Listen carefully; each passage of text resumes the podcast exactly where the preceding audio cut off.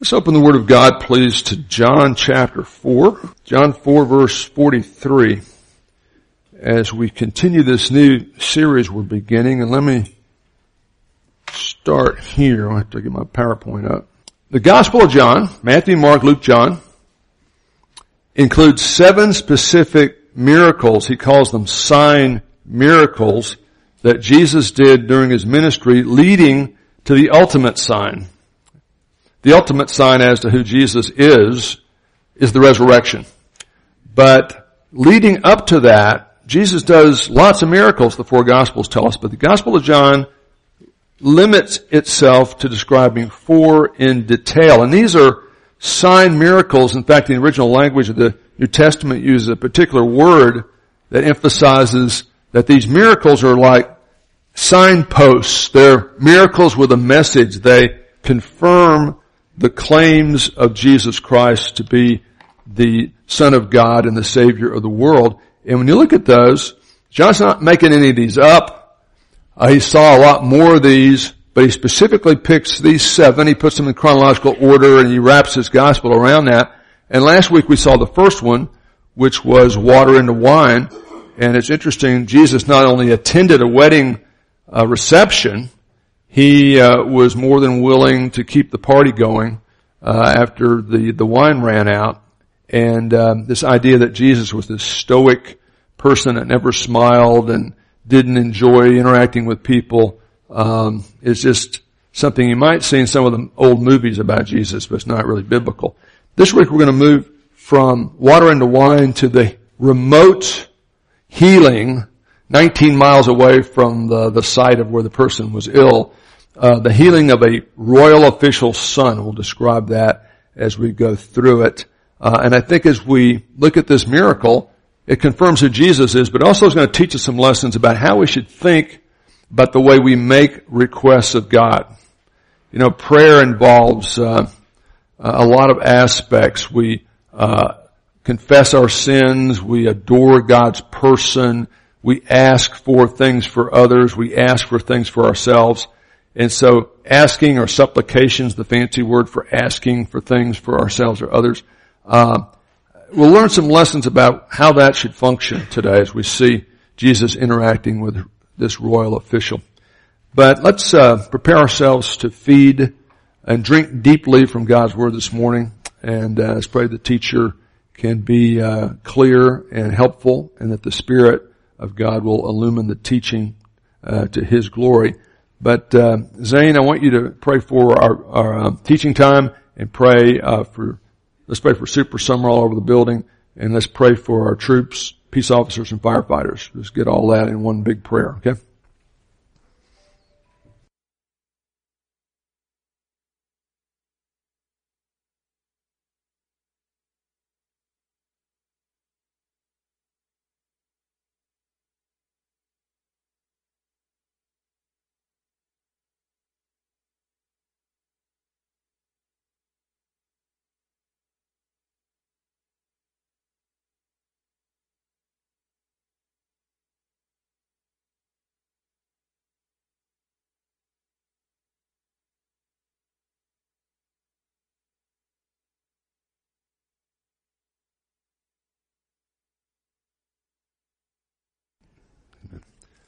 I, I love the Gospel of John, and I hope I can communicate some of that enthusiasm as we go through this series. Uh, just to further warm up our capacity for abstract thinking, though, before we dive in, three things any pastor would love to hear, and this is modified from a list that Jenny and Stan gave me a while, a while ago. You thought I lost it, but I've been carrying it around. Um, here's the first thing. Any pastor would love to hear. You were so good teaching the word this morning None of us noticed you spoke for over three hours. That'd be good. They're not laughing. They don't, they don't like that. Second one. I've decided to start, a pastor, I've decided to start giving the church the $5,000 a month I had been sending to the Lady Gaga fan club. So that's great. I'd, I'd call that a spiritual breakthrough. That'd be great if you want to do that.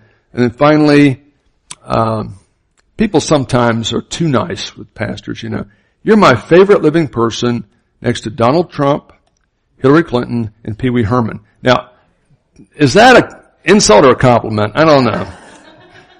Okay, let's look at our passage here, John 43 through 54. We're looking at the seven sign miracles.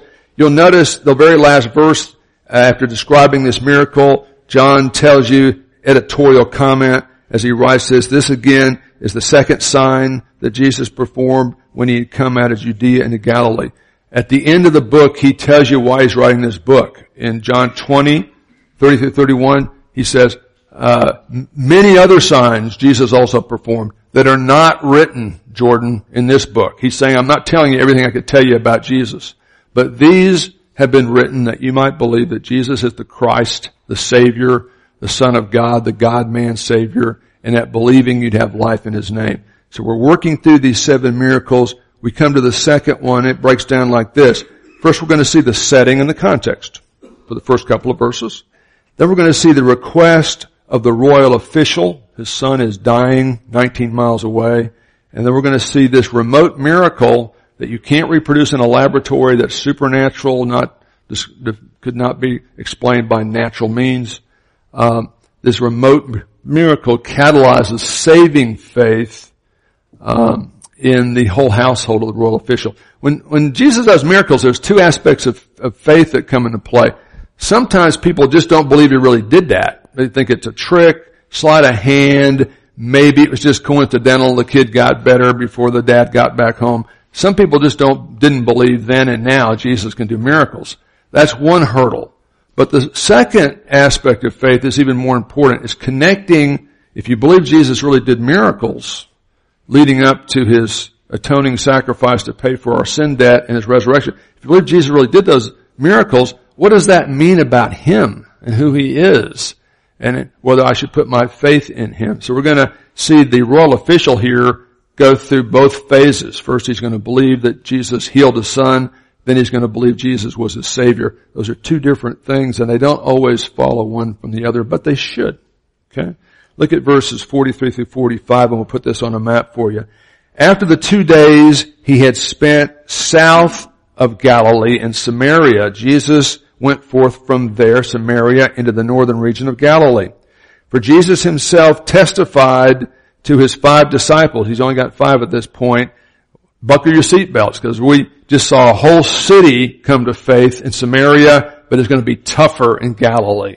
That's the area I grew up in and for various reasons they have a tendency to be suspicious and unbelieving. Jesus himself testified to prepare the disciples that a prophet, it's just kind of a proverbial event, a great uh, saying, a great person, a prophet, in this case the ultimate prophet, has no honor in his own home country. You're just talking about people don't always see their own sights. You know, Ron grew up within what three hours of uh, Niagara Falls, Gettysburg. How many times did your family go to Niagara Falls or Gettysburg? Zero. You know, we don't always see our own sights. We don't always appreciate greatness in our midst. We just think he's the local tekton. He's the local guy who works with wood and stone. He works for his, his father in the carpentry business. So when he came to Galilee, the Galileans received him. Dechomai there is a general term for they were kind of happy to see him because they had seen all the things Jesus had done in Jerusalem at the Passover between the water and the wine. In this uh, event we're reading today, Jesus had gone to the southern region of Judea. Right there, that's Judea. To the city of Jerusalem for the Passover the big annual event, still Judaism um, focuses on. And he does some miracles there. We'll show you that in a minute. Then he went north through Samaria. Now what was weird about that? No self-respecting Jew in the first century, Lori, would go through Samaria because these were half Jews, half Gentiles, and the religious understanding of the day, not the biblical understanding, was these people had spiritual cooties, and so Jews didn't want to drive through Samaria, as it were. They didn't want to walk through it, ride their horse through it because all these people are half breeds and they don't believe the way we do, and so they're going to give us spiritual cooties. So the average Jew would just go around. But Jesus went right through Samaria, as we'll see. A whole city here comes to faith. Then he comes back to Cana. Cana is north and a little bit east of Nazareth, roughly right there. So, Jesus has been to Jerusalem, he's been to Samaria, he goes back to Galilee, he warns the guys, don't be surprised if a lot of these people don't like us very much, even though I've piqued their interest. They're, they were happy to see him come back because they saw the things he did in Jerusalem, the signs he did there that aren't recorded but are referred to generally. We'll see that in a minute. Uh, for themselves also went down to the Passover. So they're wanting out of entertainment value and with a lot of skepticism to see if Jesus can continue to do these miracles because they've known him for 30 years and he never did any miracles. All he did was build tables and houses and things, you know. So, um, as he'll say, just based on my character, you shouldn't be surprised as who I am, but, uh, he doesn't do enough miracles for them. So that's kind of the setting here. Uh, we're back in Jerusalem, we're back in his home region of Galilee. Uh, the people are curious, happy to see him, but pretty skeptical that he's actually doing miracles. And if he is able to do miracles, there's no way he's the Messiah. He's just a local kid who's grown up, and so something's going on here, but we're not quite sure what. Now, here's the rest of the story. John is very much into geography. You know, we saw the first sign last week in Galilee in the northern region. Then Jesus went to Jerusalem, then to Samaria, then to Galilee. Let's flesh out some of the stuff that happens there. After the first miracle we saw last week in Cana of Galilee, Jesus goes to Jerusalem. Look back at chapter 2. Look at verse 12. John 2, verse 12. Remember, uh, Mary said, hey, they don't have any wine. And Jesus said, you know, you're agenda for this is different than mine. We're not on the same page here, but I will help them, but I won't do it in a showy way because I've got a couple things to do before I start doing visible miracles and proclaim myself as the Messiah. Verse 12 tells you one of those two things. After this, the water into wine, Jesus went down to Capernaum, which is about uh, 15 miles from Nazareth or so. He and his mother and his half brothers and his five disciples, they stayed there a few days. I'm convinced Jesus, before he goes to the first Passover and begins his public ministry, Sherry, he takes his family for a little retreat and says, hey, I know mom knows this and I think you guys have been wondering it, but yes, I am the Messiah. Isaiah 53 is all about me. And I want you to know that because there's going to be a lot of opposition here and some issues and stuff. And we know the brothers don't believe in him until after the resurrection. But people jump over verse 12, but Derek, Jesus is making a point to pull his family aside before the uh, pomp and circumstances of a three and a half year ministry begins. That's interesting, you know. Uh, you've got to factor your family in as a major priority. Then he goes down to Jerusalem. Verse 13, the Passover of the Jews was at hand. Jesus went up to Jerusalem. You always go up because you're going up a mountain. And he found in the temple those who were selling oxen and sheep and doves at inflated prices with inferior sacrificial animals just to make a lot of money off the religion business.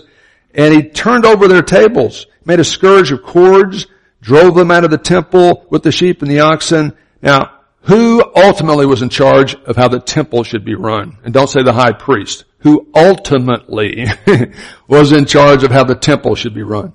Let's say God. Okay.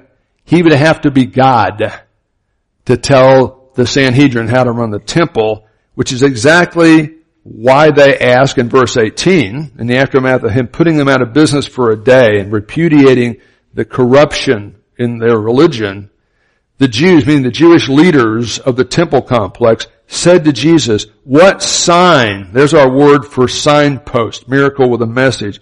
Can you prove you're the Messiah? You'd have to be the Messiah. You have to be God in the flesh to tell us how to run the temple. What sign do you show us as to your, your authority to do these things, to cleanse the temple. And Jesus says, cryptically, you gotta think about it. You gotta have your capacity for abstract thought warmed up to get this one, Nicole.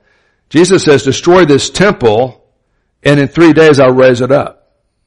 Now they've been working on the temple, second temple for hundreds of years, and they just have, basically have it finished. The Jews then said, it took us 46 years, the most recent renovation that really moved it up a notch, to build this temple, and you're going to raise it up in three days. They're thinking about the physical temple that's they're standing in front of. But what does John tell you? But Jesus was speaking of what? The temple of his body. He's thinking about the resurrection. So when the, when he was raised from the dead, the disciples later remembered at the very beginning of his ministry, at the grand opening of his ministry, he's already anticipating the resurrection uh, and they were confirmed in their faith, in Scripture uh, which Jesus had spoken. Now watch this, verse 23. Now when he was in Jerusalem for this first Passover during the feast, many believed in his name, observing his signs which he was showing.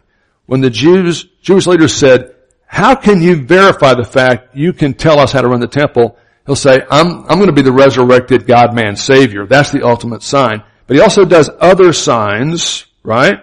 Verse 23, many believed in his name because they saw other miracles he did. John doesn't record those. He tells you up front. There's a lot of miracles I'm not going to tell you about in detail, but I'm going to give you seven that are adequate for you to know what went on. Okay, boom. That's what happens there. Now what happens while Jesus in Jerusalem beyond the cleansing of the temple, Carol? He interacts with the most famous Bible teacher of his day.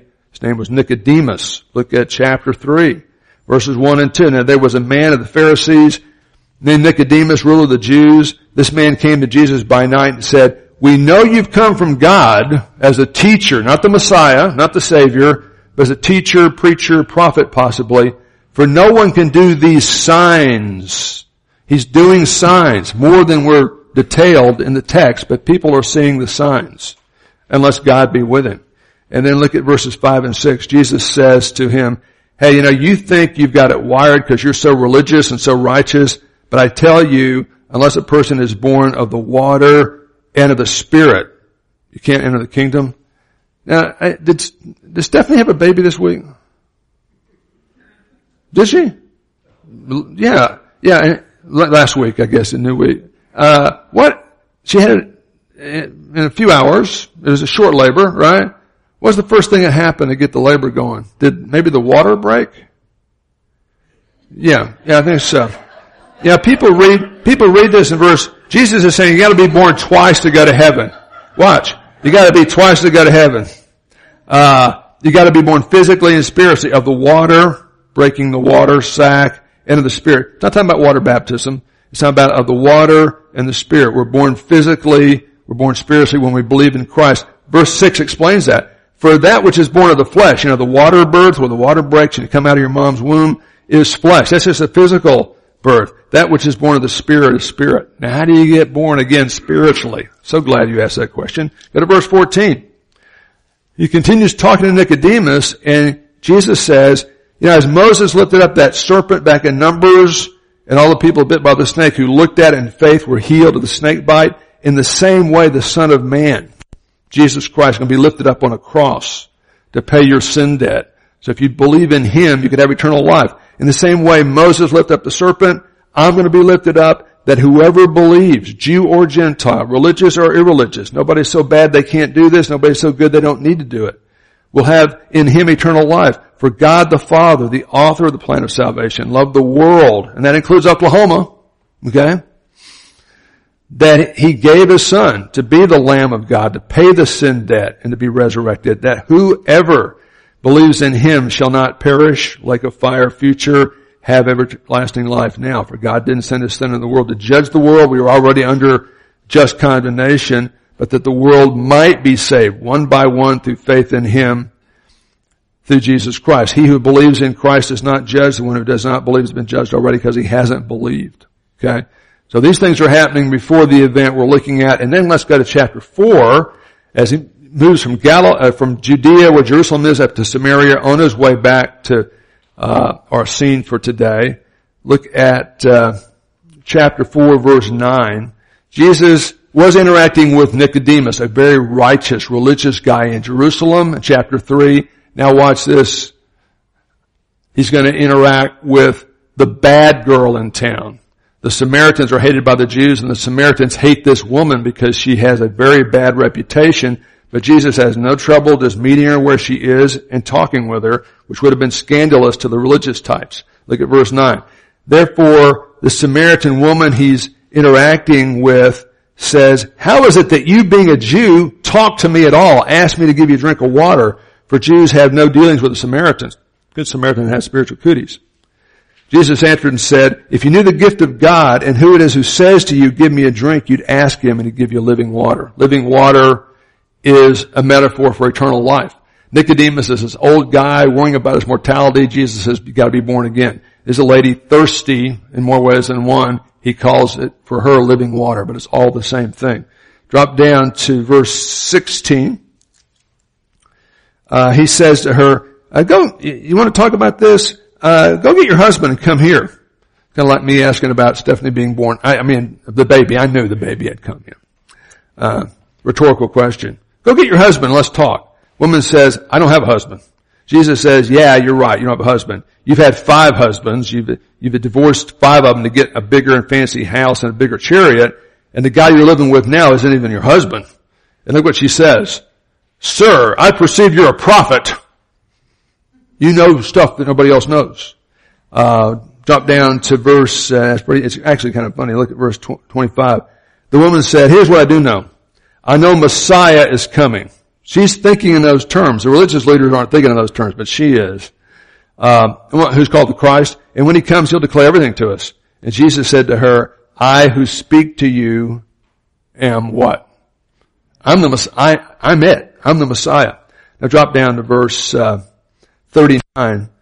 Uh, she goes into town, interacts with the townspeople who normally wouldn't talk to her. She's going nuts. She says, is this the Messiah or what?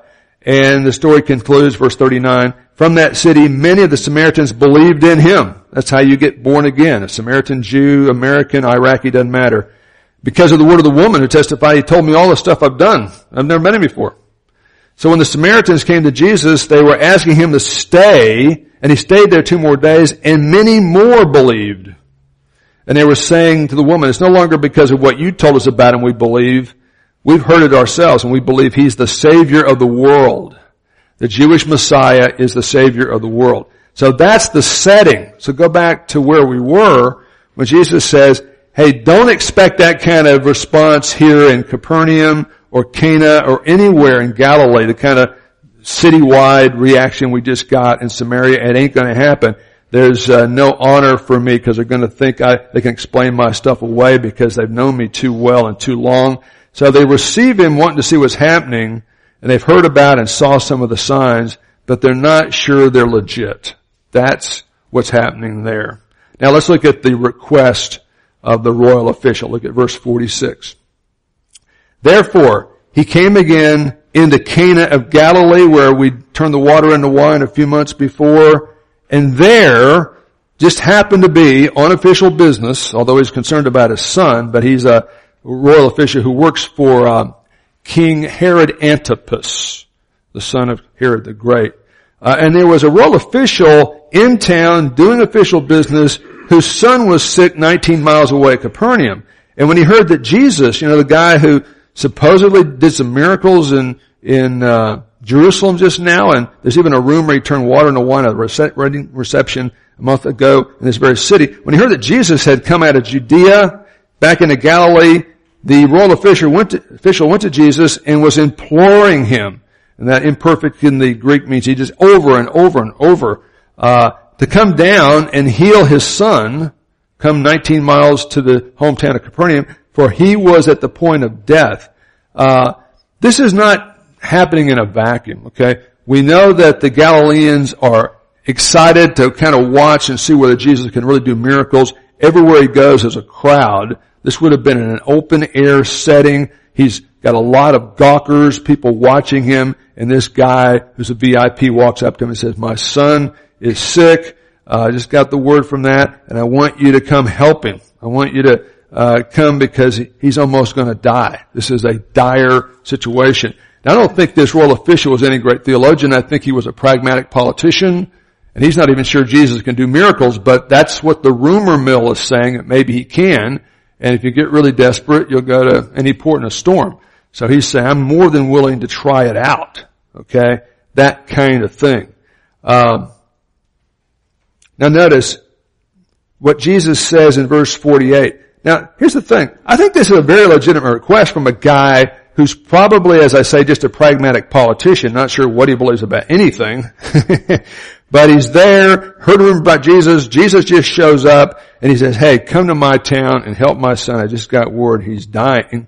And Jesus says to him, but there's a crowd around, how do I know that? I'll show you in a minute. Unless you people see signs and wonders, you simply will not believe.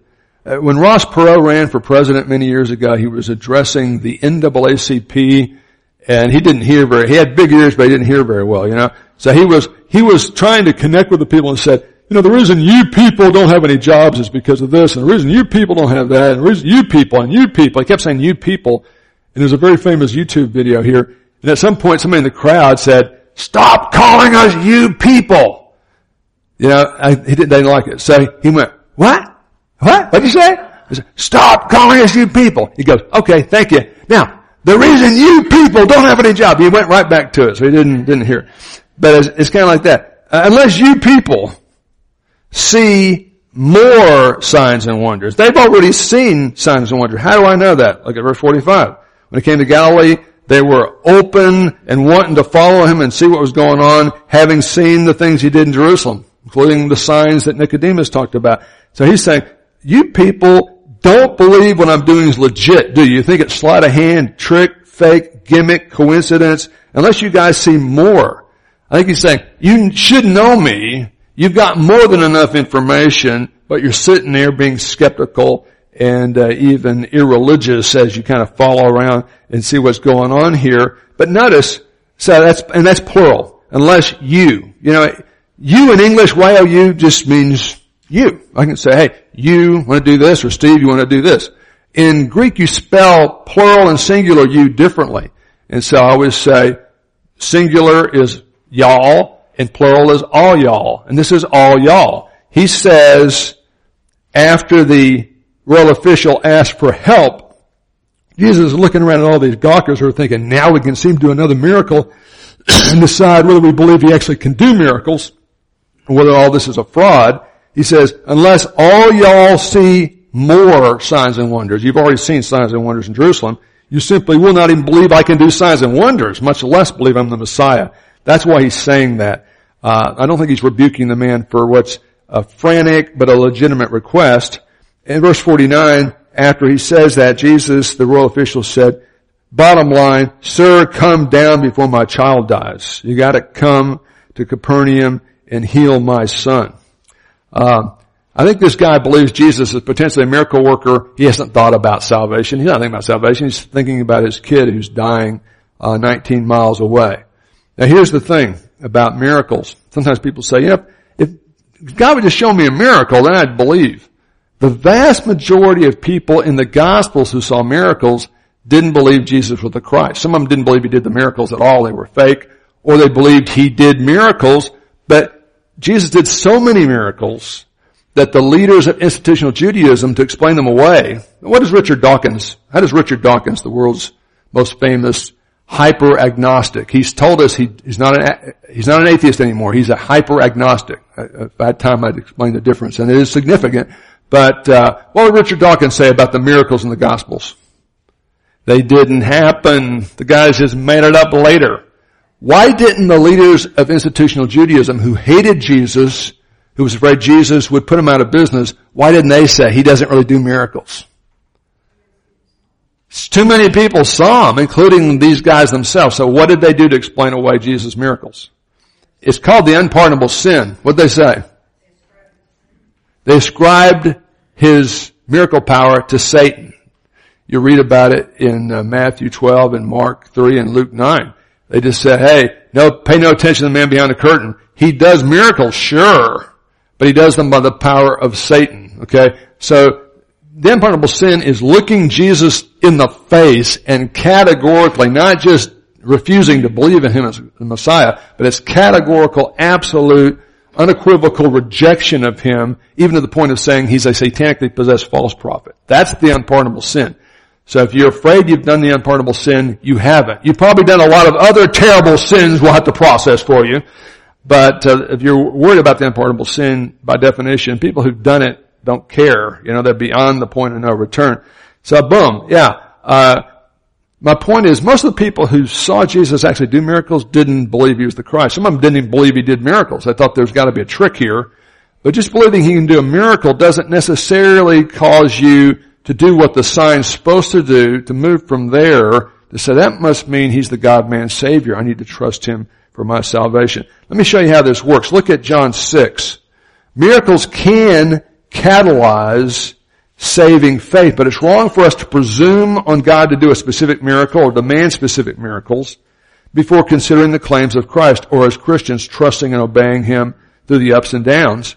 And look at what Jesus says after the feeding of the 5,000 men and their families from one little boy's lunch. Look what Jesus says in John 6, 26. Jesus answered and said, in the aftermath of that, he's got a huge crowd following him. You know, they, they go to a teaching session, you got probably 12,000 people, 5,000 men, their wives, and their kids, maybe more, maybe a few less. And he feeds 12,000 people with one little boy's lunch. Okay? Well, after that, he can't get away from the crowds. But why are they following him, Steve? Because they want to have, want to be convicted and believe in him as Savior? No. Here's what he says. He looked at the crowd that's fallen around the lake after the feeding of 5,000 and says, truly, truly I say to you, you seek me not because you saw a sign miracle that confirms to you I'm the Messiah, I'm your Savior, and you've trusted in me, but because you ate of loaves and were filled. The reason you're following me is because you got a free lunch yesterday. You know, you believe I did a miracle. There's no denying he took that one kid's lunch and fed all those people. They all believed he did a miracle, but they didn't connect the dot. That miracle was one of the feasts of uh, facts of uh, miracles of creation there's got to say this guy's not just another religious teacher. He's the incarnation of God. So that's really important to understand. If we had more time, I'd read more of that passage, which is quite interesting. But let's just suffice it to say here that miracles can catalyze saving faith, but it doesn't always happen. Number two, miracles don't automatically lead to saving faith because people who will not believe in Christ as Savior can distort the true meaning of a miracle or just deny the miracle really happened by uh, supernatural means and just say, say satanic, satanic means possibly, or Richard Dawkins will say, well right now, I think most liberal critical scholars will say the way that Jesus fed 12,000 people out of one little boy's lunch was all the people in those days always took lunch with them. They always had beef jerky or something on them. You stupid, stupid 21st century people believe this stuff. They all had food on them. They were just too stingy to eat their own food. But when the little boy took his happy meal and took it to Jesus, they all felt so convicted, they pulled their beef jerky out of their, their backpacks and they ate. That's how Jesus fed the feeding. We're going to get there. In fact, uh, yeah, uh, Dale said, now I can take next Sunday off too, because it's been announced I was going to be gone, uh, I was going to be gone the, uh, uh, the 10th and the 17th, but I got to do Zach's wedding next Sunday after church. Uh, that's not the only reason I'm staying, but I was going to, I was going to be here on the third. But yeah, you know, uh, next week we'll do the third of the seven miracles. Then the week after that, the 10th, Ron will speak. Uh, the week after that, James will speak on the 5,000, which is the fourth sign. And then Lord willing, we'll be back and go from there. But yeah, miracles can catalyze faith, but they don't always because they can be disbelieved or explained away. So when people say, if I only see Jesus do a miracle, I believe, no you wouldn't. Not necessarily. It just doesn't work that way. Okay, so the setting, the request. Now let's look at this remote miracle that catalyzes real faith. And there's a nuance here. Not everybody always notices. So kind of uh, buckle your seatbelt here. Look at verse 50. Jesus said to the man, what did the man just say? Please come down to my house, 19 miles away. He assumes Jesus might be able to do miracles, but certainly has to be present for it to happen, right? Um, they didn't have Twitter or anything back then, so it was hard to communicate. Jesus said to him, go. You're good to go. Your son lives. He's not only healed, he's alive and well. Never been better. That's basically what that means. And the man believed. That's that first kind of faith. This guy really believed Jesus did that miracle before he saw it. He believed it. Jesus had such force of character for him when Jesus said, hey, Lori, Cade's fine. He's in Oklahoma City. He's dying, but boom, he's fine. And Lori would go, ah, man, that's awesome, incredible, be ecstatically happy. And this guy believed Jesus had healed him. Has no idea how that could happen, but believes it. He believed the word Jesus spoke to him and started off now you're thinking that means he, got in his uh, chariot or a horse and went back home. No, he, it just has the same force of he, as he went away. I mean, where were we when we started the story? Jesus just happens to come in town when this guy is in Galilee doing his thing, right? There, verse 46, there just happened to be a royal official doing royal official business, getting papers signed or having meetings or doing some kind of something, some kind of official business, even though his son's sick. He's preoccupied with that, but he has to do his job for Herod Antipas. And so, uh, after Jesus says he's healed, the guy knows he's free to finish his business and go back home then. And I know that because of something we're going to read in the rest of the passage. Keep reading. There's a time gap of at least overnight between verse 50 and 51, and you can see that when you read this. And as he was going down the next day back to uh, Capernaum to check on his son, to see his son who's alive and well as he believes, his servants met him, saying his son was fine. And so the royal official inquired of them the hour when the son began to get better. And they said, see that Steve? Yesterday. Yesterday. At the seventh hour, the fever left him. So the father, you know, look, the only reason I bring my phone up here is so I don't go three hours when I speak. This is just a, this is uh, the most important piece of equipment I've got. You think my Bible's most important? No. This tells me when to stop. But we get on a while. Uh, so the guy starts, you know, doing the math and, you know, thinking about when this all happened the day before. And Jesus, uh, the Father knew that was the hour, the very moment when Jesus said, your son's fine. And then he himself believed and ultimately his whole household. Not that the son was well. They all believe the son's well. They believe Jesus is the same God the Samaritan society was. He is the Savior of the world. Yeah. Now, uh, when it says seventh hour, um, you know, we use military time. That would be uh, probably uh, 1,300 hours, maybe. Uh, or it might be, uh, what's uh, 7 p.m. military time? 1900 hours? Yeah. Um, it's, it's weird. The, the synoptic gospels, Matthew, Mark, and Luke, consistently use what's called Jewish time, uh, which makes, uh, the, the seventh hour starting at 6 a.m., uh, the seventh hour would be 1 p.m. in the afternoon, right? Seven hours after 6 a.m. Am I doing the math right? 6 a.m., six hours later is noon, and one more seven, that's 1 p.m. However, John, in some contexts, including the last week, tends to use Roman time, and the seventh hour uh, starts at noon, and so the seventh hour, if he's using Roman time, would be 7 p.m. So you might say, well, golly, why would he spend the night? Well, I think he's got some kind of urgent business, or he wouldn't have been in town anyway, considering his son's uh, status. When he finds out the potential miracle workers in town, of course, that becomes priority. He wasn't expecting that. He didn't know Jesus was going to be there. But after Jesus says he's fine, he believes it, has no doubt about it. If it's Roman time, he's sighting here at 7 p.m. You might say, well, that's one reason he stayed over the night, because it's dark and hard to travel, you know, on a horse or walk at night. Uh, and I think it's very possible he is use, using the uh, the Roman time, but it's also possible we'll have to ask John when we get to heaven. He may be using the terminology it means 1 p.m. in the afternoon. And you might say, well, he's got plenty of daylight to get back home. Either way, he didn't feel a need to rush home. He felt a liberty to finish what he needed to do, so the king would be happy with him. Uh, all the while totally convinced Jesus was healed. So he believed Jesus did the miracle. Then I think on the trip home he thinks about it and he says, he's not just a miracle worker, he's the Messiah. And in fact, when he comes home, he not only comes home a believer in something much more important than Jesus can do miracles, but that he's the Messiah, going to be lifted up, he's going to be the issue, the issue of eternal life. And he convinces his whole household that Jesus was the Messiah too. So you have uh, a nice bright light in Galilee where there's so much darkness. Uh, not very long after this, in Matthew 12, Jesus says, "Woe to you, Capernaum, and all you cities in Galilee!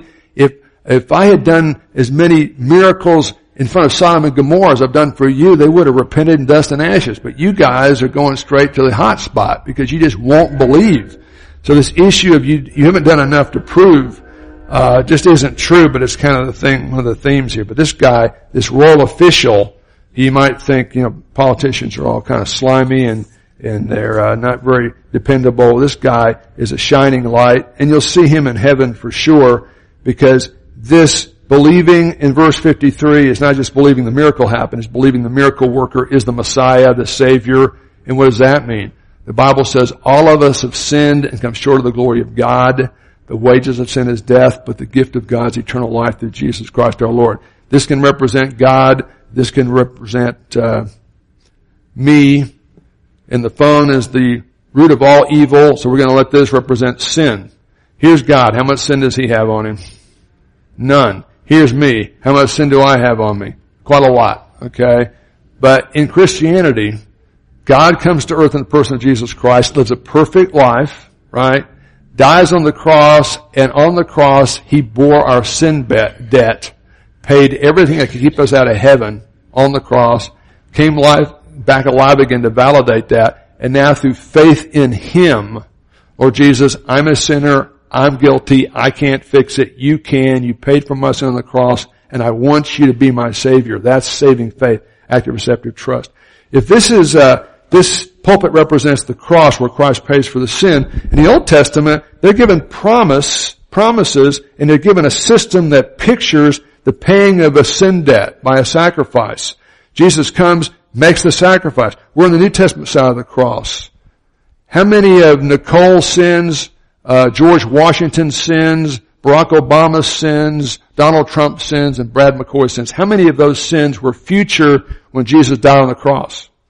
They were all future. How many of the, those sins did Christ die for on the cross? All of them when you trust in Him as a sinner says, yeah, I'm guilty, I can't fix it, I'm not trusting in myself, I trust in you, I believe you died to pay my sin debt, you rose again, I want you to be my Savior, accept you as my Savior. How many of a person's sins are forgiven when that person, the royal official, trusts Jesus Christ? All the ones Christ died for. How many of mine were future when he died? How many did he die? See the point? See the equation? This is salvation, folks. It's not probation. It's better than anything that any religious mind has ever invented. So that's the second sign, and it, it shows the omnipotence of Jesus, but also the difference between believing he can do miracles and believing the miracle worker is your Savior. Only you can do that. Take this to heart. Uh, when we come to, to the Lord with requests, you, know, you see, this guy comes with a request, but it's kind of packed, isn't it? I mean, the guy uh, says, "I want you to come and heal my son." I mean, you can't do it here. Obviously, we're 19 miles away, but uh, he was imploring Jesus to come down and go 19 miles with him back to his home in Capernaum and heal his son because he pointed death. Come down before my son dies. Uh, you know, prayer requests include not just a what, but a how. His what was heal my son. How? You got to come there physically and touch him or say words over him or do something physically, right? That was the assumption of the guy. What did Jesus teach the guy? I don't necessarily have to be there. I can heal him from right here. Okay? Uh, I've, I've joked about this from time to time, but I think sometimes we make prayer requests and we don't just ask God the what, we tell him how he's supposed to do it. Okay, I want you to do this and jump through my hoop to do my what. Okay? Come on, come on. God doesn't necessarily jump through your hoops. Have you noticed that? If he did, you'd be God, and that would be bad, you know, because uh, you live in Oklahoma. But uh, and he's in heaven. But uh, yeah, I think our prayer request should be more whats, and not hows. We got to kind of think outside the box um, in that in that area. And then in prayer, after all, this is all consistent with prayer is. We got to define prayer as a grace channel communication whereby we seek and submit to God's will. Okay uh, realizing our prayers are part of the process He's decreed to work out His will. So they're meaningful, but God's not just a cosmic Coke machine. You push the right buttons, use the right terminology, go through the right hoops. He's got to give you what you want. Um, you know, no smart parent. You're not. You're not going to give your little boy everything he asks you for, are you? And, and, it gets worse when they get a little older. Okay, I mean, they, they'll ask you for all kinds of stuff. You won't believe. And you think it's bad when you have kids. What you have grandkids? I mean, they ask you, you train them, you know, uh, when they say jump, the only thing I ask is how high, so they, they pretty much assume I'm gonna give, I can't give Cooper everything he wants. You kidding? Can't afford it, you know? We're already working three jobs, the two of us. I mean, what do you want? Uh, uh, and, and God's the same way. A lot of times we think because we're asking something with a pure heart and it seems like it'd be a great thing to us, He's gotta do it. And His plan is a lot more complicated than that, right? So in prayer, we're supposed to seek and submit to His will anyway, So let's be careful about uh, giving God a how we want Him to do something, and if it doesn't happen on our time frame, on our time schedule, exactly the way we want it, being disappointed or upset or surprised, because it just doesn't work that way. This miracle shows you the power of Jesus to do miracles. We've seen the water and the wine, healing of the young boy from 19 miles away. But much more important than his power is his person. He's the God-man Savior. He lived the perfect life. He died to pay your sin debt. He rose again from the dead. If you believe that, we are to live for the one who died for us. If you haven't believed it, today can be the day of salvation. As he himself says, I am the resurrection. I'm the whole basis of Lori McCann going to heaven or Julie Demerson going to heaven or much more important, Debbie McCoy or Brad McCoy going to heaven.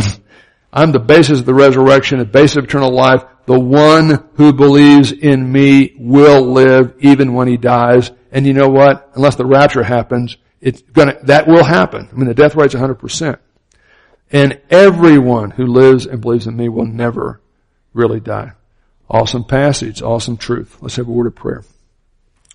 Father, let this uh, reality about the person and power of Jesus deeply uh, reorient our conception of reality. If anyone here this morning has not trusted in Christ alone as Savior, open their hearts to see and believe. For most of us, we have. Just renew our faith like little children uh, to know that you're not bound by uh, physical laws.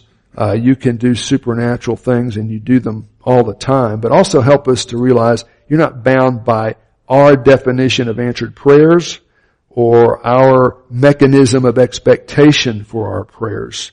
Give us enough faith and, and expand our faith to, to rest in you, that you're a caring, loving Father and you're not limited uh, in your ability to do things for us, not just in time, but in eternity. We pray in Christ's name. Amen.